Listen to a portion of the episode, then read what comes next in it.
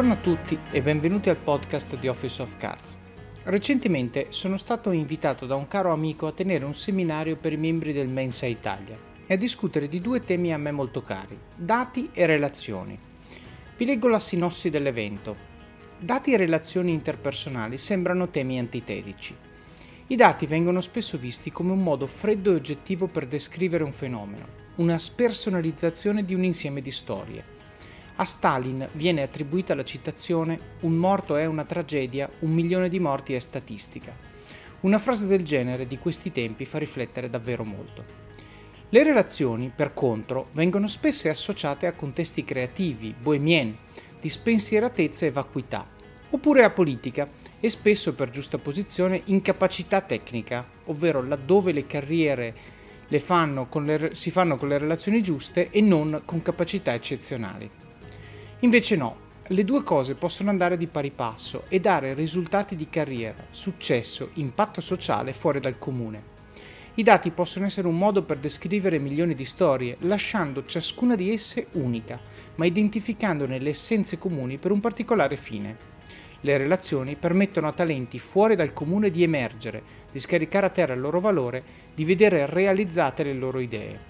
Entrambi gli aspetti da soli sono ottimi, ma è unendosi che mostrano la loro vera potenza. Ecco, io quindi sono stato intervistato da Manuel Cuni, presidente del Mensa Italia, in questa sessione in cui parlo prima del tema per circa 40-45 minuti e poi ricevo delle belle domande dagli ascoltatori e quindi rispondendo condivido il mio pensiero con Manuel. Io mi sono divertito molto in questo episodio e spero, e spero piacerà molto anche a voi. Buon ascolto!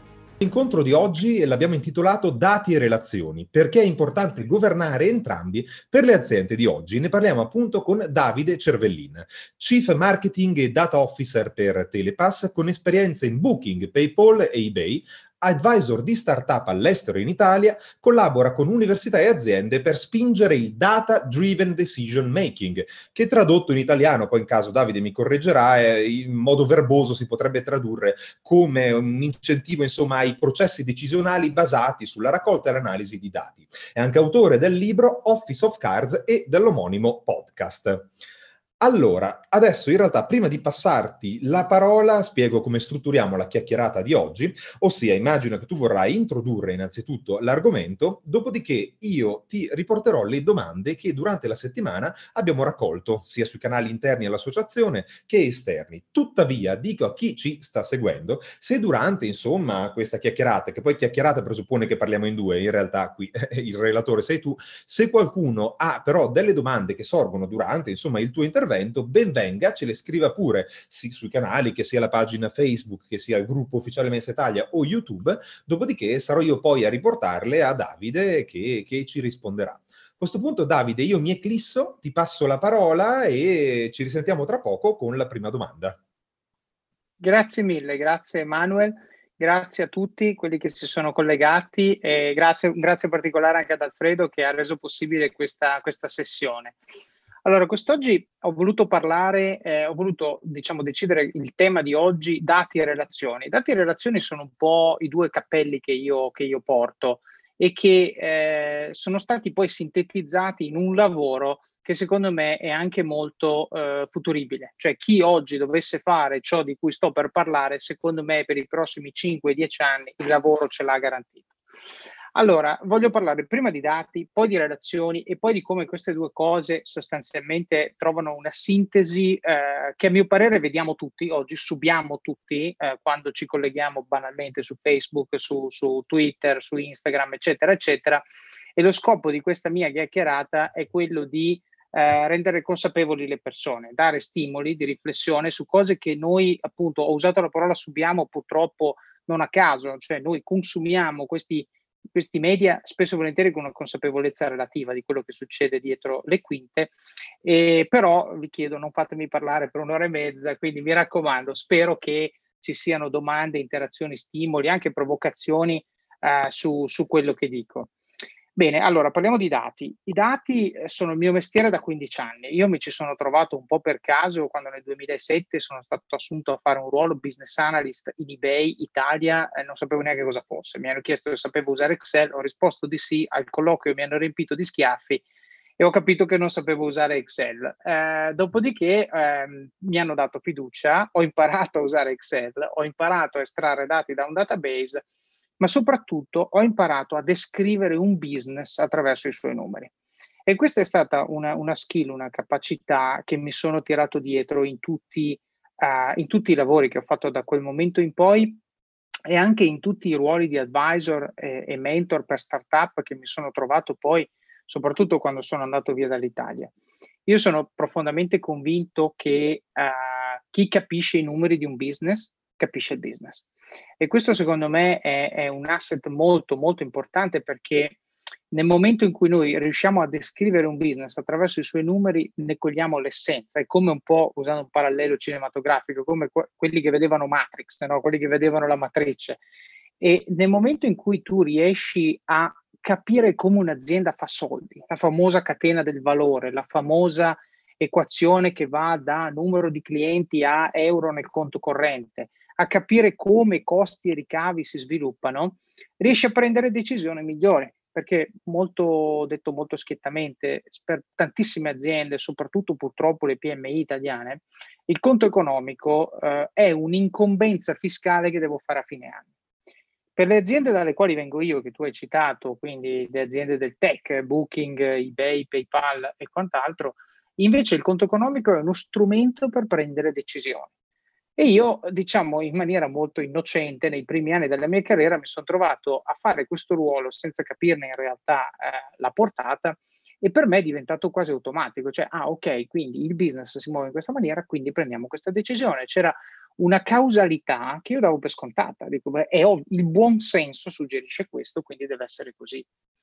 In realtà poi ho avuto modo di uscire dal mondo delle aziende high tech e lavorare in aziende più tradizionali e ho capito che non era così. Pertanto eh, ho voluto dare un taglio anche a una serie di conferenze, speech che faccio al di fuori di, diciamo, di, di contesti aziendali, eh, proprio perché ho capito che quello che io davo per scontato e quello che, diciamoci la verità, è il vantaggio competitivo delle aziende digitali, eh, non è scontato per aziende tradizionali e pertanto lo stimolo che io cerco sempre di dare è quello di dire a tutte le aziende, ma tu eh, riesci veramente a capire ogni euro che spendi, che ROI ha, che ritorno dell'investimento ha, sai che valore per te ha l'acquisizione di un cliente, sai qual è il tuo costo di acquisizione di un cliente, eccetera, eccetera, perché se non sai queste cose difficilmente riuscirai a prendere decisioni sensate.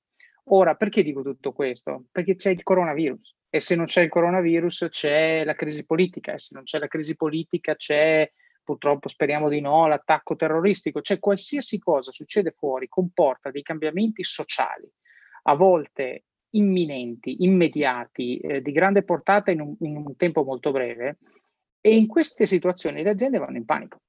Le aziende che non controllano i loro numeri vanno in panico, ma anche le persone che non controllano i loro numeri. Basti pensare a uno che, numeri a caso, ha uno stipendio magari medio-basso, guadagna, non so, 1000, 1000 euro al mese, 1500 euro al mese, ha uno stile di vita che, che richiede quel tipo di entrata e improvvisamente succede che uh, lo stipendio sparisce perché mi mettono in cassa integrazione, perché perdo il lavoro. Come faccio ad aggiustare eh, le mie uscite per far fronte a una diversa situazione di entrate?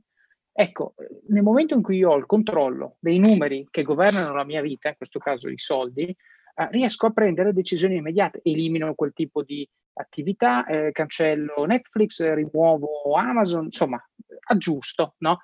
E tanto più controllo ho prima, quanto meno stress ho nel prendere una decisione, perché se io oggi dicessi a una persona in questa situazione tu cosa toglieresti, questa persona va in panico, che non sa dove stanno andando i soldi, non li traccia e allo stesso modo le aziende. Un'azienda magari ha un run rate che spende 5 milioni al mese, può scendere a 4, può scendere a 3, non si sa, non si sa. Se invece io so che di questi 5 milioni uno va in marketing, uno va negli stipendi, uno va nel uh, supply chain, uh, comprare prodotti, uno va di qui, uno va di lì, io so che se c'è una crisi subito posso tirare sul piede dall'acceleratore del marketing, posso ridurre un po' l'approvvigionamento di prodotti, posso, eccetera, eccetera. Quindi so che posso passare da 5 a 3 senza preoccupazioni. Succede la crisi, passo da 5 a 3. Tutto questo vuole semplicemente dire che le nostre vite, i nostri lavori, le aziende sono determinate da numeri e nel momento in cui noi li capiamo riusciamo a prendere decisioni sensate senza stress. Tornando al mio percorso, ho fatto, diciamo, eh, fin da subito eh, un ruolo di analytics, guardavo i numeri, guardavo i dati, avevo anche un'esposizione per una persona molto giovane abbastanza alta, il country manager di eBay Italia si riferiva a me per chiedermi come andava il business, il direttore finanziario idem, e spesso e volentieri capitava che io sentissi, cioè i numeri mi dicevano qualcosa e poiché sono i numeri a dirlo, non è, parlo con tutto il rispetto del mondo, ma non è astrologia, cioè non è che mi sto inventando cose, i numeri dicono cose con un processo logico-razionale tale per cui se io li guardo e tu li guardi facilmente vediamo la stessa cosa. Eppure mi trovavo in situazioni spesso e volentieri in cui i numeri mi dicevano una cosa io ripetevo questa cosa alla persona che doveva prendere la decisione e questa persona prendeva una decisione diversa. E questo, eh, diciamo, per me è stato, è stato frustrantissimo nel, all'inizio della mia carriera. Io ho cambiato anche molti lavori, devo dire, i primi due o tre cambi di lavoro e di paese li ho fatti in risposta a queste situazioni in cui vedevo persone che ritenevo meno capaci di me, meno razionali di me, meno eh, diciamo, a conoscenza dei, dei fenomeni che, che, determinavano il business, meno a conoscenza dell'impatto delle decisioni che venivano prese di me e soprattutto gente che argomentava dicendo cose tipo astratte, tipo ah vabbè ma i numeri dicono questo ma io ho esperienza. Cioè mi, mi rispondi alla concretezza mi rispondi con astrazione. No, mi rispondi con la tua pancia contro la logica, non, non, c'è modo in cui io possa rispettare uno che dice una cosa del genere. E quindi chiaramente si finiva un pochino a cazzotti e non si andava da nessuna parte. Dopodiché ho avuto un'epifania intorno ai 30 anni, 32, e ho capito che eh, molto spesso le persone dicevano eh, se sei nella, c'è questo, questo, anche meme che si trova online, se sei nella stanza, eh, se sei la persona più intelligente della stanza, probabilmente sei nella stanza sbagliata. E questo è, è un adagio comune, no? Poi voi pensa probabilmente lo sentite dire spesso. E, e, io ragionavo così, io mi sentivo no, eh, quello più furbo di tutti e quindi dicevo sono circondato da ignoranti e mi sentivo così. E poi un bel giorno ho avuto un'epifania e ho detto, ma aspetta un attimo, eh, se io ho ragione e non convinco nessuno e quindi alla fine non si fa mai quello che dico io, il fatto che io abbia ragione è totalmente inutile. È, è vanity, pura vanità. Io mi guardo allo specchio e dico ho ragione. E allora mi sono detto, ma nel, nella vita, nel mondo, nel business, ha ragione chi vince, non chi ha ragione. E allora mi sono chiesto, ma per vincere cosa, cosa mi manca? La testa penso di averla, i numeri li capisco, cosa mi manca? Mi manca il farmi ascoltare. E questo, devo dire, ci ho messo sette anni di schiaffoni a capirlo, però in quel momento l'ho capito. Allora ho capito che se sono nel, nella stanza in cui mi sento la persona più intelligente, non sono nella stanza sbagliata. Sono in una stanza in cui devo cercare di elevare il livello delle persone che sono nella stanza con me. Cambia completamente il paradigma, cioè il, il, l'essenza è la stessa, la stanza è la stessa, le persone dentro la stanza sono le stesse, però cambia il paradigma. Il paradigma è se io lascio questa stanza senza che queste persone abbiano capito ciò di cui sto parlando, perdiamo tutti. Perché se io ho ragione e loro non fanno quello che dico, andiamo tutti a casa. Il business ci perde, l'azienda ci perde, loro non crescono. Io non ho la possibilità perché io sono arrogante e quindi convinto di avere ragione, non ascolterò loro che magari invece hanno ragione perché tante volte quelli che mi dicevano la mia esperienza mi dice che avevano ragione però non li ascoltavo perché la loro argomentazione era astratta. E questo sostanzialmente mi ha portato a fare una serie di cambiamenti, eh, diciamo, alla mia personalità, cambiamenti anche magari un po' faticosi, dolorosi, eh, con enormi ricadute, eh, per cercare di focalizzarmi sull'obiettivo di lungo periodo. L'obiettivo di lungo periodo non è avere ragione, è vincere, è essere una squadra che vince. La squadra che vince è una squadra che vince. Non esiste una squadra dove sono tutti Michael Jordan, no? Esiste una squadra dove ciascuno fa il suo eh, e, eh, diciamo, nel rispetto delle individualità di tutti eh, si raggiungono obiettivi insieme. E perché questo succeda è fondamentale andare d'accordo. È fondamentale costruire relazioni. E questa è la seconda parola.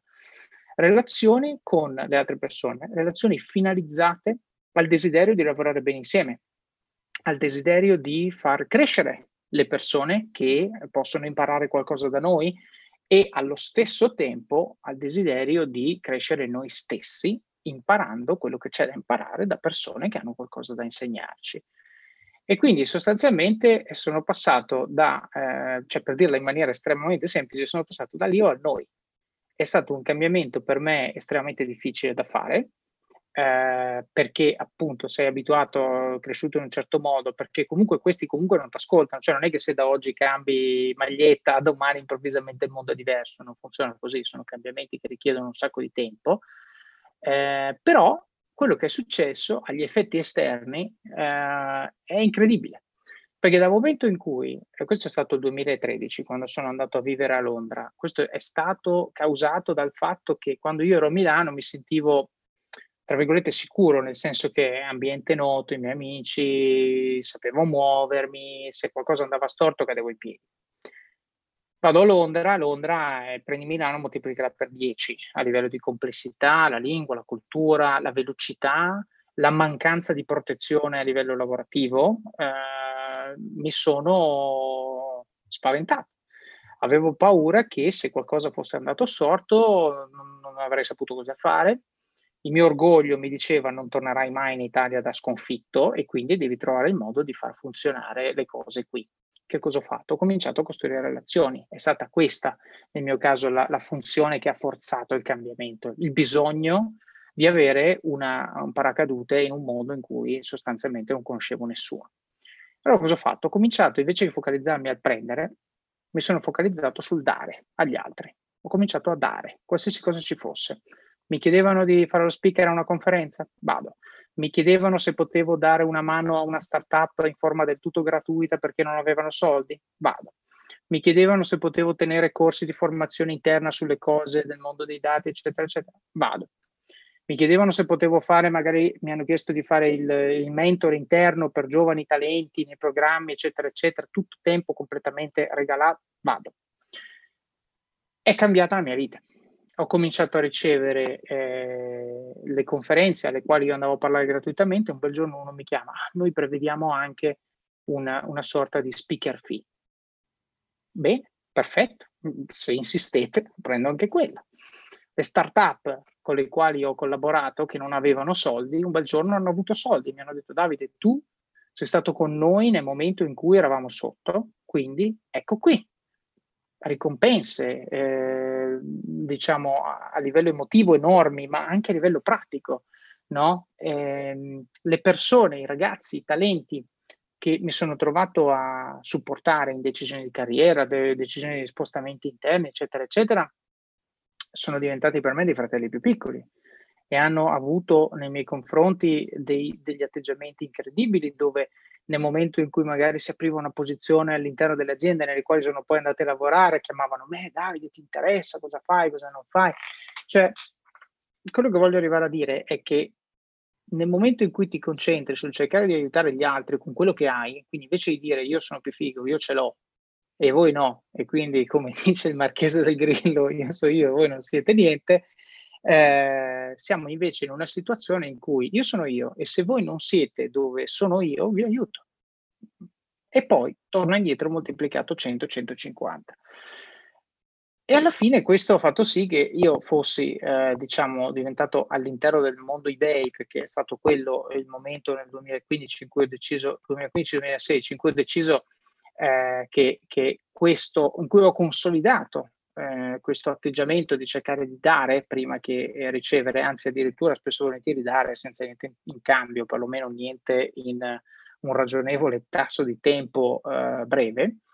Eh, un mio amico, mia, mio amico, uno di questi ragazzi che ho aiutato, mi ha detto: ah, È un peccato che tu alla fine riesca ad aiutare solo noi, perché le cose che dici io a volte dice, le scrivo e poi ci ripenso, no? E questo mi ha dato da pensare. Un bel giorno ho detto, beh, in effetti è vero, la mia capacità di impattare sulle persone è limitata, gioco forza, dal numero di persone che io riesco eh, diciamo, frequentare, con le quali riesco a interagire. Ed è lì che è nata l'idea, o perlomeno non in quel momento, è nata poi durante una cena dove un mio amico mi ha detto, stavamo ridendo, parlando di aneddoti di vita, di vita corporate, e, e questo mio amico mi ha detto, cavoli, dovreste scrivere un libro su sta roba lì eh, forse complice il Chianti, complici altre, altre situazioni, eh, quel seme ha attecchito e poi ho detto sì, forse se voglio avere un impatto più ampio del numero di persone con le quali avrò la fortuna di interagire nella mia vita, forse scrivere un libro è una buona idea. Pertanto eh, questo è stato il momento in cui ho deciso di scrivere un libro che appunto, come hai detto tu nell'introduzione, si chiama Office of Cards. Questo episodio è supportato da Scalable Capital, il tuo compagno ideale per iniziare a investire in modo semplice, sicuro e conveniente. Con oltre 600.000 clienti, Scalable è una piattaforma regolamentata e questo è molto importante ragazzi, perché vi offre una possibilità di investire in azioni, ETF e fondi partendo solo da un euro. Ma perché dovreste iniziare a investire? È semplice. Primo, l'inflazione, che se aumenta di questo passo diminuisce di molto il nostro potere di acquisto.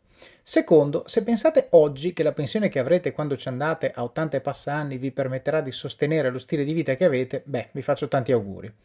E il terzo, beh, per chi ne ha, i figli. Io ad esempio ho un fondo per le mie bambine, piani di accumulo per me, investimenti diversificati per obiettivi che hanno orizzonti temporali diversi. Con Scalable puoi dare forma ai tuoi obiettivi di investimento e sfruttare appieno il suo potenziale per far crescere i tuoi risparmi nel tempo. L'importante è iniziare per step e Scalable non ti permette solo di acquistare azioni o ETF, ma anche di imparare come funziona il mondo degli investimenti. Scopri di più su come Scalable può trasformare il tuo approccio agli investimenti visitando il link in descrizione. Ricorda, con Scalable il tuo viaggio finanziario può iniziare solo con un euro. Non aspettare, investi nel tuo futuro oggi stesso con Scalable Capital. Eh, Office of Cards è un titolo che nasce dal fatto, dalla serie TV House of Cards, no? eh, quella, quella, su Netflix, in cui sostanzialmente si parla di politica, di intrecci, di giochi di palazzo, l'accezione in quel caso è negativa.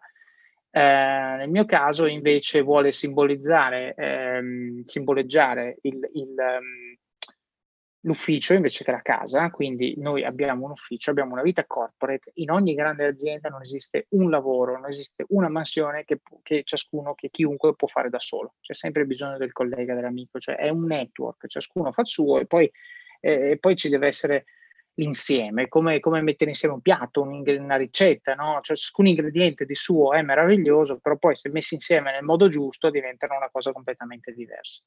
E quindi per far sì che questo succeda è fondamentale che costruiamo relazioni con i nostri colleghi, che ci sforziamo di capirli, di rispettarli.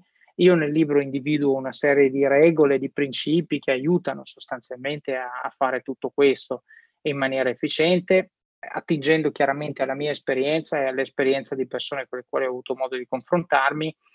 E, e, quindi sostanzialmente ho deciso di pubblicare questo libro. Poi è successa un'altra cosa, sempre nell'ottica di dare, è successo che eh, sono stato intervistato da un ragazzo, eh, Valerio Russo di Talent Bay, che è un podcast abbastanza famoso in Italia dove vengono intervistate persone che, tra virgolette, ce l'hanno fatta e sostanzialmente con queste interviste lui cerca di sviscerare un po' i loro segreti per ispirare eh, altre, altre, persone a, a seguire magari, a prendere spunto, a seguire le orme di qualcuno di questi. Valerio Russo mi ha intervistato e sostanzialmente eh, ho ricevuto un ritorno incredibile da, dagli italiani perché il mio libro Office of Cards è in inglese, l'avevo scritto per il mercato inglese, vivevo all'estero quando l'ho scritto e non stavo certo pensando di tornare in Italia, e invece ho visto che eh, il riscontro degli, degli, italiani è stato molto superiore rispetto al riscontro che ho avuto da, dal pubblico di lingua inglese. E quindi ho detto, ma magari lo faccio anche io un podcast per tenere vivo il, il, il, contenuto, per tenerlo fresco, per portare anche punti di vista diverso dal mio. E quindi l'anno scorso a marzo ho cominciato il podcast eh, proprio per dare un seguito a questo tipo di, a questo tipo di messaggio, condividendo storie di vita, di successo, di carriera di, di varie persone e insegnamenti e libri e quant'altro, insomma cose che ci fanno crescere e ci fanno imparare. Quindi abbiamo capito l'importanza dei dati e l'importanza delle relazioni. Come, come, vengono insieme queste due cose? No? Al di là del fatto che nella mia carriera io ho capito che i dati da soli non ce la facevano, con le relazioni si riesce a fare mh, mm, mm, sicuramente molto più carriera, mo- avere anche molto più impatto nella vita delle persone e nella presa di alcune decisioni aziendali. I dati, io, io un, un, giorno ho detto questa frase a una conferenza del Politecnico, qualcuno l'ha twittata, la ripeto adesso. I dati, a mio parere, sono riusciti laddove l'esperanto ha fallito. Ho detto questa frase. L'esperanto doveva essere una lingua per governarle tutte, no? un po' come l'euro, l'euro dal punto di vista monetario e l'esperanto dal punto di vista linguistico. Quello che l'esperanto non è riuscito a fare è stato eh, entrare nel cuore della gente, diciamo vincere la, la, la cultura e la storia i secoli che hanno portato le lingue a essere quelle che sono, non ci si può mettere a tavolino e decidere una lingua e, e diciamo soverchiare tutto questo. I dati, per contro, sono un linguaggio descrittivo, un linguaggio che ci permette di raccontare storie in maniera oggettiva, storie di persone, storie di cose, storie di fenomeni, storie di mh, processi produttivi, storie di quello che volete, uh, che sostanzialmente possono essere usate per qualsiasi fine. Ora, qual è il fine primo che io vedo nell'utilizzo dei dati all'interno di un'azienda? Sicuramente quello che avevo detto prima, controlla il tuo conto economico, assicurati di sapere come fai a far soldi, quindi dove il tuo euro speso diventa due euro guadagnati. Questa cosa, chi la capisce vince, chi non la capisce è esposto, perché non dico che perde, dico che è esposto, perché nel momento in cui qualcosa va storto, chi non l'ha capita prenderà decisioni di pancia, decisione di pancia, in bocca al lupo, può essere giusta, bravo tu, può essere sbagliata e se è sbagliato eh, abbiamo un problema.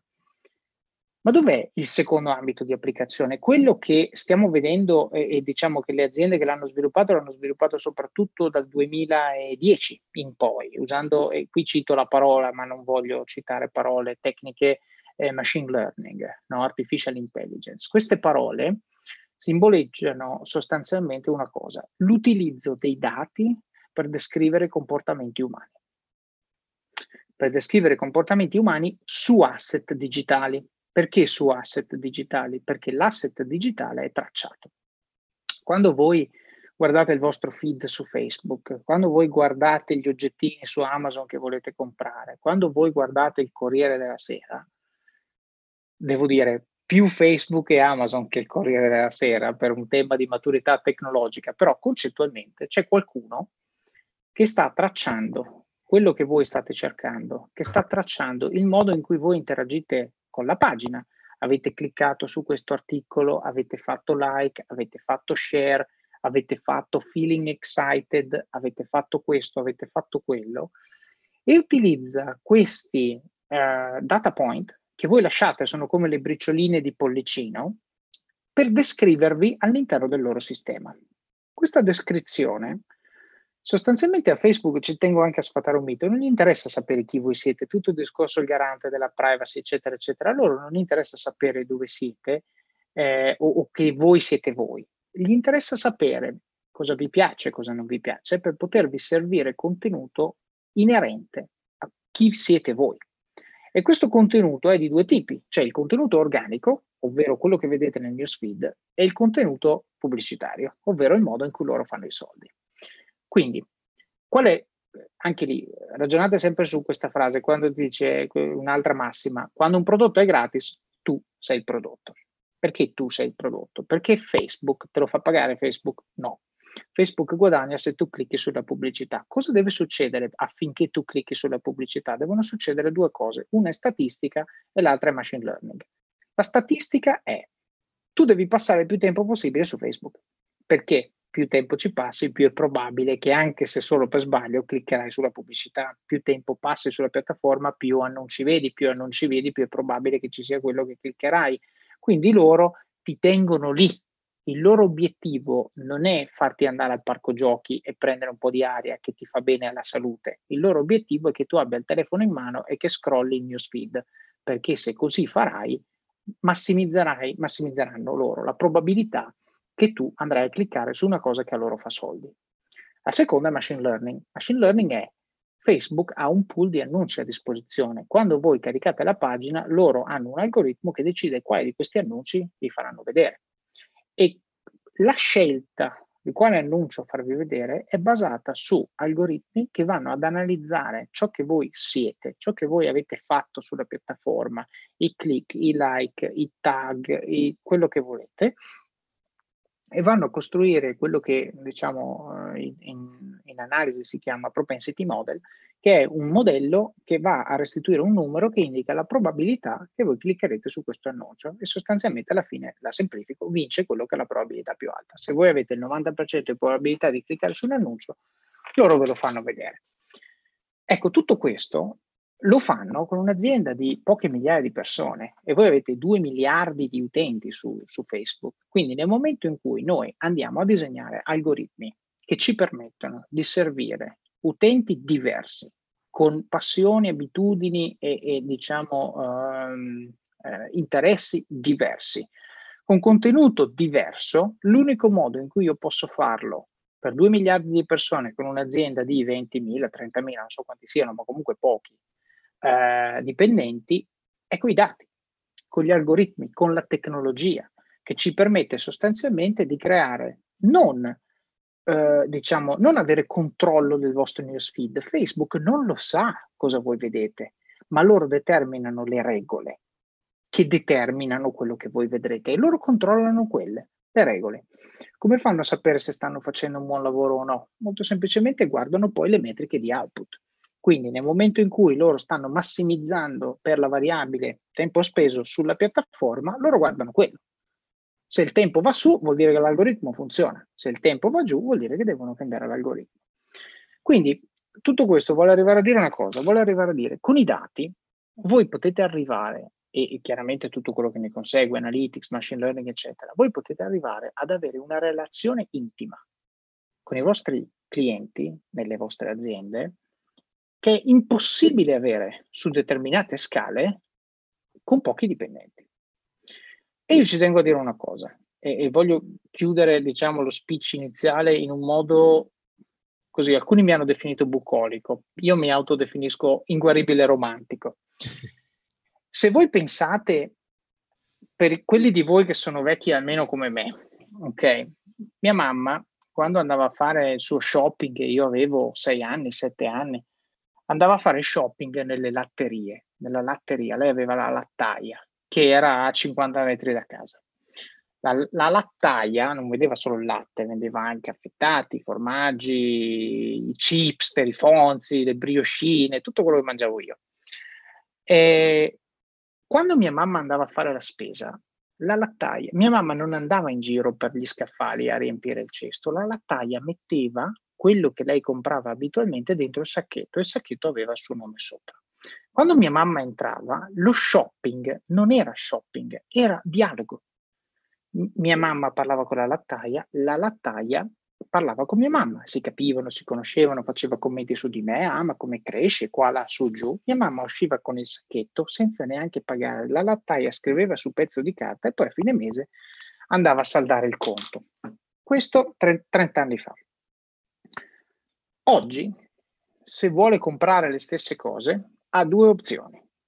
O va all'S lunga e quindi concettualmente in un posto freddo dove la cassiera si fa gli affari suoi, quando tu arrivi lì e sembra infastidita dal fatto che tu sia lì, um, e, e, sostanzialmente il modo che l'S lunga ha per sapere cosa tu stai comprando è la fidati card, altrimenti manco lo sanno perché non gli interessa evidentemente Oppure l'alternativa è comprare online. No? Negli ultimi due mesi molti di noi, anche per necessità, hanno cominciato a fare shopping online, quindi magari su Amazon Fresh, su, su Pinco Pallino, non lo so adesso.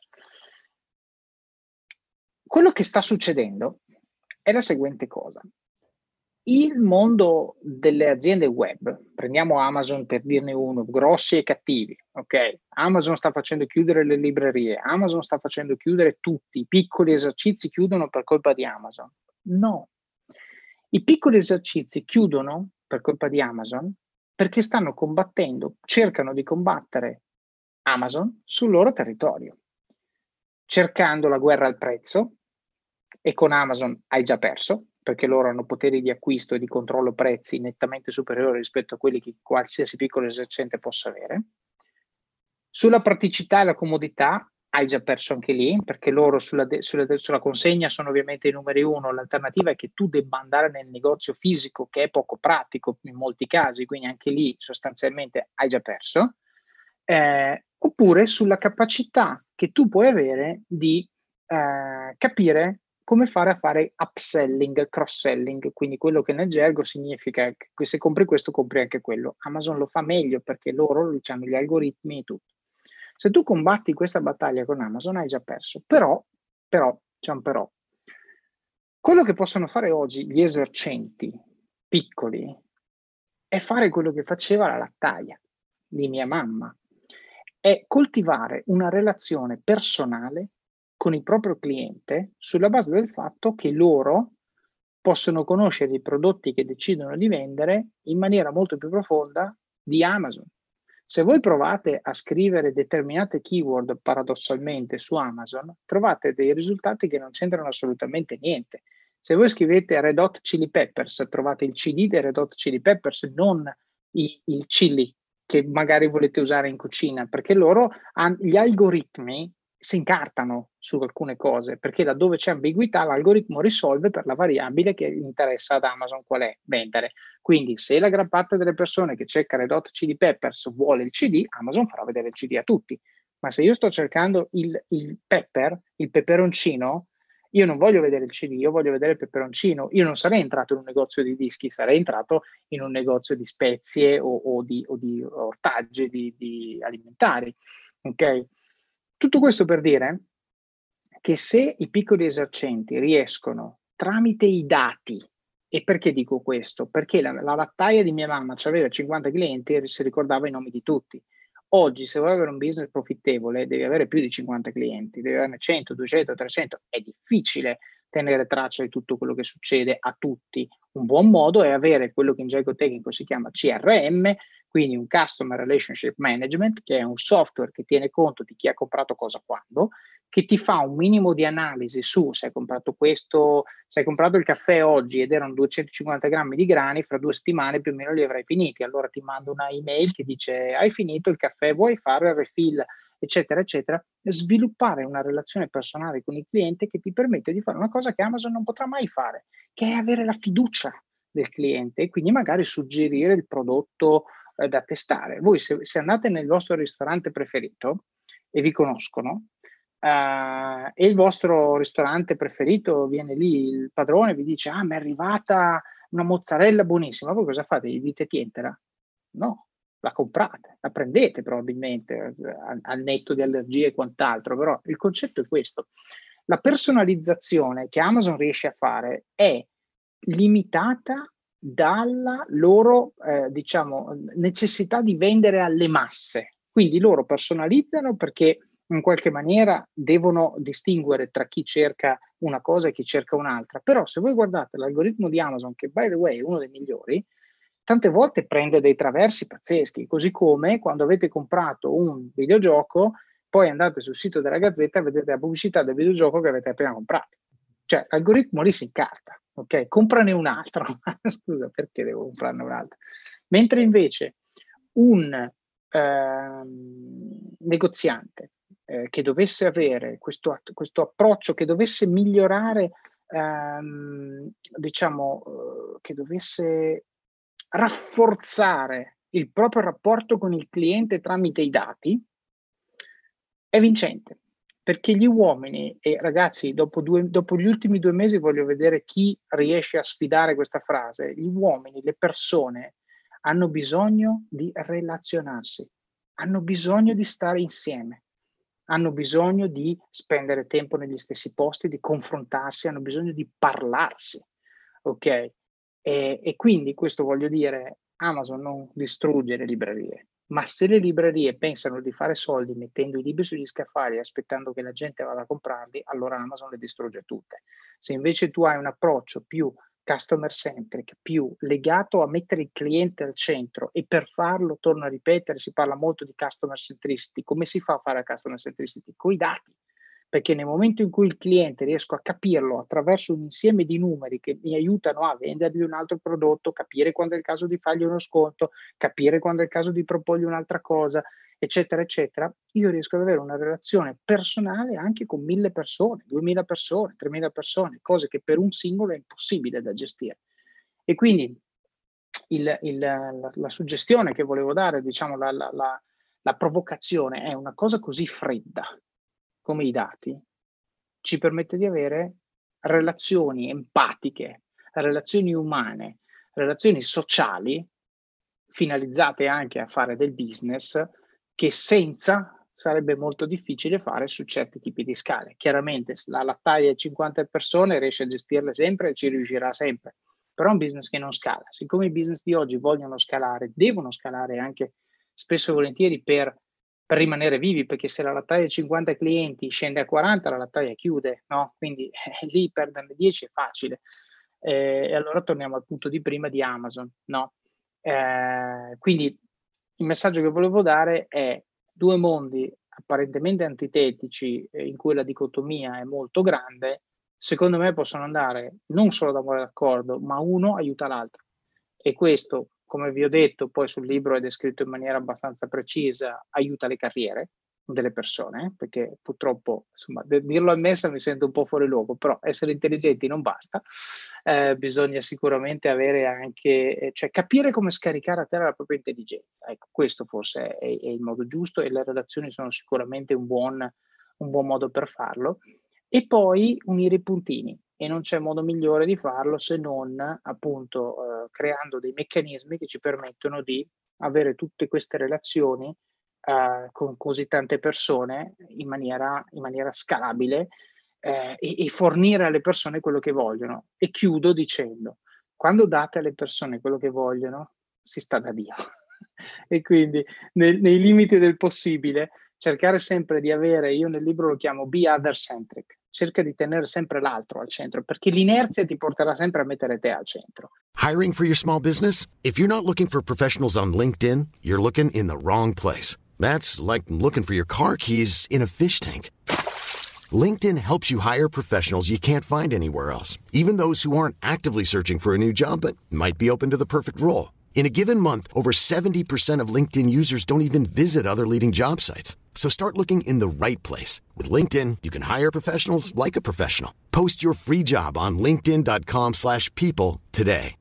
Ok, quindi lo sforzo da fare è quello di mettere l'altro al centro. Nel momento in cui riesci a metterlo al centro, nel momento in cui riesci a, a capire cosa vuole questa persona e a, e a darglielo, uh, si sta benissimo. E poi, come ho detto, non si fa per questo fine, però eh, spesso e volentieri torna indietro e torna indietro moltiplicato tante volte e quindi devo dire alla fine sono sempre tante tante opportunità che si presentano e che poi alla fine arricchiscono tutti. Ecco. Questo è un po' la summa di quello che volevo dire a livello di così, introduzione un po' lunghetta a definire l'introduzione, però eh, il motivo per cui volevo parlare di questi temi e il motivo per cui li vedo collegati era questo. Guarda Davide, ti ringrazio di cuore per questa introduzione che, di cui veramente ho goduto ad ogni minuto.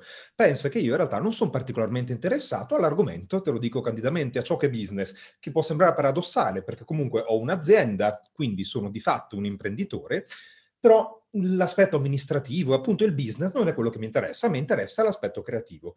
Tuttavia, eh, e questo proprio in realtà va a dimostrazione, qua devo dire, delle due capacità di comunicatore, eh, l'abilità di eh, spiegare concetti complessi in maniera così semplice, e accessibile, addirittura renderli appassionanti, mh, mi ha veramente fatto go- godere di questa introduzione e ti riporto, fra l'altro, già il riscontro dei soci che, che sono in ascolto. Eh, guarda, mh, capisco perfettamente e eh, ribadisco la mia ignoranza proprio perché credo che dimostri eh, l'efficacia di quello che hai detto.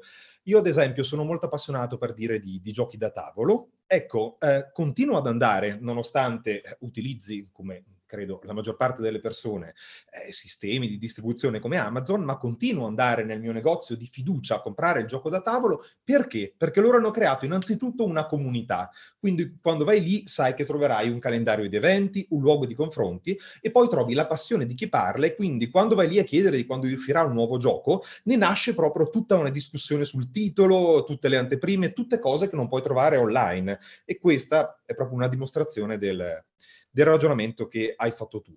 Allora, eh, qui abbiamo una, eh, una, serie di domande che appunto abbiamo raccolto durante l'associazione, perdonami, durante la settimana dall'associazione e fra l'altro se ne stanno accumulando altre. Quindi ti dico, per ora ne abbiamo già sei, in caso si puoi mettere in conto i, i, i tempi per le tue risposte. Allora, tu. Va benissimo, allora partirei da questa. Ehm, eh, lui ad esempio è un socio mensa che chiede Pensando alle relazioni interpersonali in ambito professionale, vengono in mente le problematiche relative al comportamento organizzativo e alle dinamiche interne agli uffici o ai reparti produttivi. È possibile aiutare i manager, per esempio, a risolvere conflitti o in generale a migliorare l'ambiente sfruttando la raccolta dell'analisi dei dati sulle relazioni personali all'interno di questa realtà? Quindi, insomma, sintetizzando, chiede, può l'analisi dei dati aiutare le relazioni? All'interno? Bellissima domanda. Certo, certo, bellissima domanda. Allora, in realtà la risposta, secondo me, a questa domanda fa, faccio uno step back, perché secondo me è importante definire. Possono i dati aiutare a risolvere? Sì, ma la fase in cui i dati possono aiutare eh, prevalentemente situazioni di conflitto è nell'identificarla e quantificarla. Ok? Perché spesso e volentieri nelle aziende eh, delle situazioni di conflitto non emergono finché non è troppo tardi, cioè la gente viene e si dimette. Non è che c'è un'escalation, non è che la gente gira con un'etichetta verde, poi un bel giorno diventa arancione, poi diventa rossa e poi viene e si dimette. No, spesso e volentieri le dimissioni di una persona, oppure dimissioni chiaramente è l'atto più eclatante, poi ci possono essere anche situazioni di uno che chiede uno spostamento, quel che è. Eh, tutto questo nasce spesso e volentieri da uno, mancanza di dialogo. Quindi io sostanzialmente manager non chiedo alle mie persone se sono contente. Io per esempio ogni one to one con, con le persone nel mio team io comincio chiedendo quanto stai bene, quanto sei contento da 1 a 10. Un, raccolgo un data point, ok? E poi me lo scrivo nel mio quadernino. E, e, spesso e volentieri questa domanda devi ignorare la prima risposta, devi poi fare la seconda domanda. Ah, ok, per, perché 10? Perché 8? Perché 7? Ma cosa è successo rispetto al 9 della volta scorsa? Bisogna essere un attimino psicologi per capire che cosa sta andando male. Qualche volta sta andando male qualcosa in ufficio, magari a volte sta andando male qualcosa fuori dall'ufficio. Però se tu vuoi che la persona sia produttiva, che sia contenta, sia, che sia motivata, devi sapere anche se c'è problemi a casa, ok? Devi, devi, e devi essere quantomeno, se non che glielo puoi risolvere perché magari non puoi, però devi essere quantomeno partecipe della situazione, la persona apprezzerà. E l'altra cosa è l'aspetto quantitativo, quindi il discorso è, tu puoi anche chiedere quello che vuoi, però tante volte le persone non sono totalmente trasparenti, soprattutto se stanno comando qualcosa nei tuoi confronti. È raro trovare uno che ti dice sì, caro Manuel, ho un problema con te, ok? Questo è difficile che trovi uno che te lo dica. Allora, in questo caso, secondo me ci possono essere degli strumenti. Io ne ho trovato uno, ho conosciuto il founder di questa azienda, che è un italiano, l'azienda però è basata a San Francisco, si chiama Beacon Force, che è un'azienda che eh, va a uh, erogare mini sondaggi all'interno un, delle aziende. Quindi tu voi immaginate la mia azienda, Telepass, io lavoro con Beacon Force, Beacon Force spara nell'inbox delle persone secondo determinate regole concordate con risorse umane, quindi magari per esempio quelli del marketing ne ricevono una settimana, quelli delle vendite una al mese, non lo so, dipende. E questi micro sondaggi sono delle domandine stupide, che, come quella che ho detto prima, quanto sei contento da 1 a 10, che cosa secondo te dovrebbe migliorare in questa azienda, qual è secondo te una cosa che non va in questa azienda, magari a volte risposta aperta, magari a volte risposta chiusa, però l'idea è di andare poi a creare delle nuvole di aggregazione che ti fanno capire dove, dove sono i dipartimenti, i team, i manager che hanno del malcontento da gestire okay? perché nell'anonimato della risposta la gente dice molto più eh, probabilmente la verità rispetto a quello che fanno magari in alcune situazioni appunto che tra l'altro sono le peggiori. Cioè uno se io e te avessimo un rapporto meraviglioso e tu stai facendo una cosa molto sbagliata io te lo dico. Mentre se io e te ci stiamo sulle scatole a vicenda e tu fai una cosa sbagliata io sto zitto. Cioè proprio la situazione in cui dovrei parlare è la situazione in cui non parlo se io e te non abbiamo un buon rapporto e quindi in azienda poi succede la stessa cosa. Pertanto, secondo me, il, il, vanno trovati metodi eh, euristici per andare a tenere il polso di, dell'umore delle persone. La metrica si chiama ENPS, no? ENPS, che sta per Employee Net Promoter Score. Eh, ed è sostanzialmente, se volete, la classica domanda quanto probabilmente tu suggeriresti di lavorare in questa azienda e o per questo capo ai tuoi amici o parenti. Ok? Se uno risponde 9-10 vuol dire che ci porterebbe sua moglie, suo marito, suo fratello, quello che vuoi. Eh, se uno risponde da 1 a 6 probabilmente direbbe mm, se avessi qualcosa di meglio me ne andrei. Ok? 7-8 sta per neutrale. Questa cosa, questa metrica molte aziende, non, anzi allora in Italia molte aziende non la prendono. Quelle che la prendono, la prendono una volta all'anno, invece le aziende avanti all'estero la prendono una volta al mese, anche una volta a settimana. Perché? Perché devi osservare i trend. Tu non puoi osservare un trend con una lettura all'anno, ok? Prima di tutto perché la lettura viene magari in un mese dove stava andando tutto bene o tutto male, quindi è falsato per definizione. Secondo perché, eh, diciamo, in generale per, per, avere un trend devi avere 3, 4, 5 punti, adesso non voglio entrare nel teorema del campionamento, stiamo fuori, metti 3, 4, 5 punti, per fare 3, 4, 5 punti mi servono 3, 4, 5 anni, ti pare? Non, non ha senso.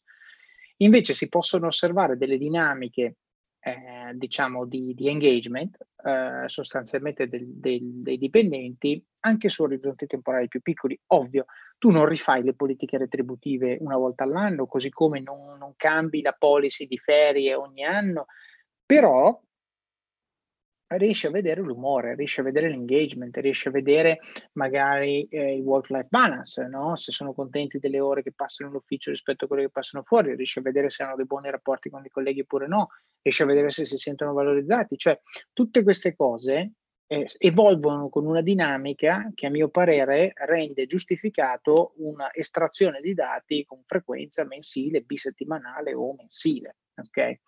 Uh, quindi sostanzialmente la risposta che voglio dare a chi ha fatto la domanda, e ringrazio per la domanda, è eh, i dati ti servono per la fase di diagnostica, cioè identificazione e diagnostica del problema. Dopodiché c'è una fase pericolosissima che è la fase di denial, quindi i dati ti dicono che c'è un problema lì e tu dici no, non è possibile, e questa bisogna scavallarla in qualche maniera, ok? Perché spesso e volentieri quando fai sondaggi particolarmente anonimi ricevi cose che non vedevi arrivare e la prima reazione che uno ha è ma non è vero, no, sbaglia lui, non so, io non sono così. Quindi questa bisogna ignorarla, bisogna essere oggettivi. Dopodiché, una volta scollinato il denial, si passa alla risoluzione. Quindi, cioè, se voglio dare risposta onesta, i dati non aiutano a trovare la soluzione, però aiutano a capire esattamente dove è il problema e a quantificarlo, che a mio parere poi ci aggiungi la componente umana di... Eh, diciamo, tracciamento di quella che può essere una soluzione o una futura investigazione. Perché ci sta anche che tu abbia identificato un problema, non hai idea di come risolverlo perché ti servono degli altri dati per andare a restringere il campo e incanalare il problema su binari che siano un attimino più definiti, in modo che dici, ah ok, perché se la gente si lamenta del work-life balance, per dire, no? quindi del fatto che lavorano 15 ore al giorno, eh, però magari la soluzione non è dire dovete lavorare 8 ore al giorno, magari la soluzione è dire dovete poter lavorare da casa. No? Perché per me il problema non sono le ore, è che mi fate stare 15 ore in ufficio. Però io magari il sondaggio non, non me lo dice, mi, mi, diceva solo che il problema è il numero di ore di lavoro.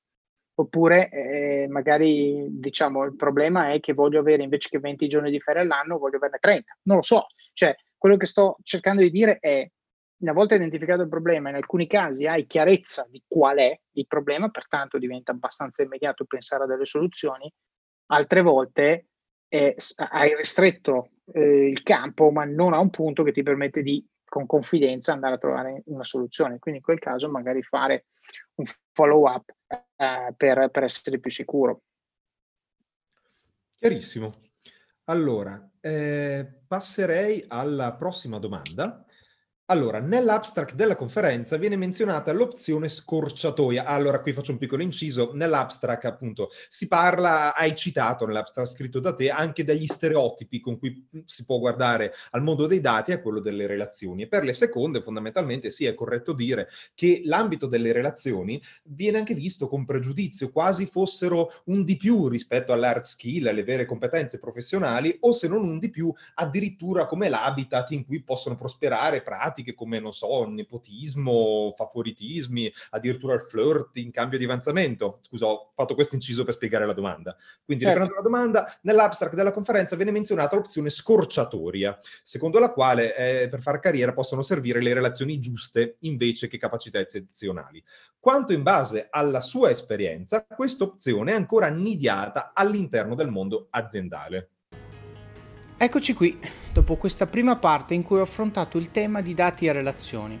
Ho parlato di tante cose, ma se ce n'è una che spero vi resti è l'importanza del dare agli altri, del preoccuparsi di che cosa vogliono gli altri, di cercare di rendere felici le persone che ci stanno intorno. Se il mondo in cui viviamo non ci piace, lamentarsi non risolve nulla. Dobbiamo invece adoperarci per cambiare le cose che non ci piacciono e aiutare le persone intorno a noi.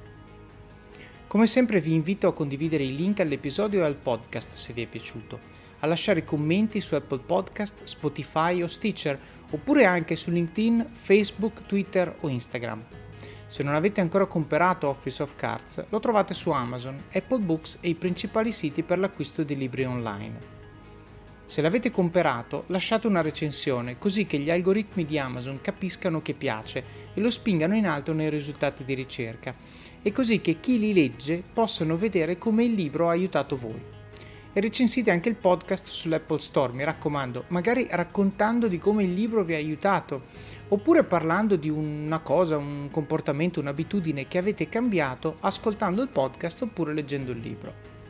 Un grande grazie va a tutti quelli che postano su LinkedIn, Facebook o Instagram di come stanno utilizzando gli strumenti del libro per crescere e migliorare ho visto per esempio di recente alcune Instagram stories in cui ci sono le foto di Office of Cards in the wild, messo su qualche tavolo di qualche bar piuttosto che tavoli di casa, eh, con la frasetta, l'hashtag, le cose che identificano il libro. Queste cose a me fanno molto piacere e aiutano secondo me a rendere concreto, a dare un'idea alle persone che leggono queste stories di che cosa il libro fa, che tipo di supporto il libro può dare.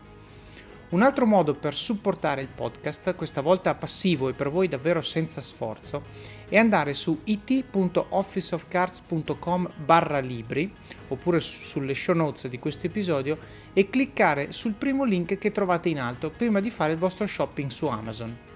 Su Amazon potete comprare di tutto, arredamento per la casa, utensili, generi alimentari, libri, giocattoli, abbigliamento se volete aiutarmi basta cliccare su quel link che potete poi anche salvare nei preferiti, mi raccomando questo è importante, se lo fate una volta e poi la volta dopo ve lo dimenticate Amazon chiaramente non fa quello che deve fare per aiutare il podcast, quindi salvatelo nei preferiti e ogni volta che andate su Amazon cliccate su quel link prima, andate su Amazon e poi fate il vostro shopping nella stessa sessione di navigazione, quindi aggiungendo al carrello e completando il pagamento prima di chiudere la finestra.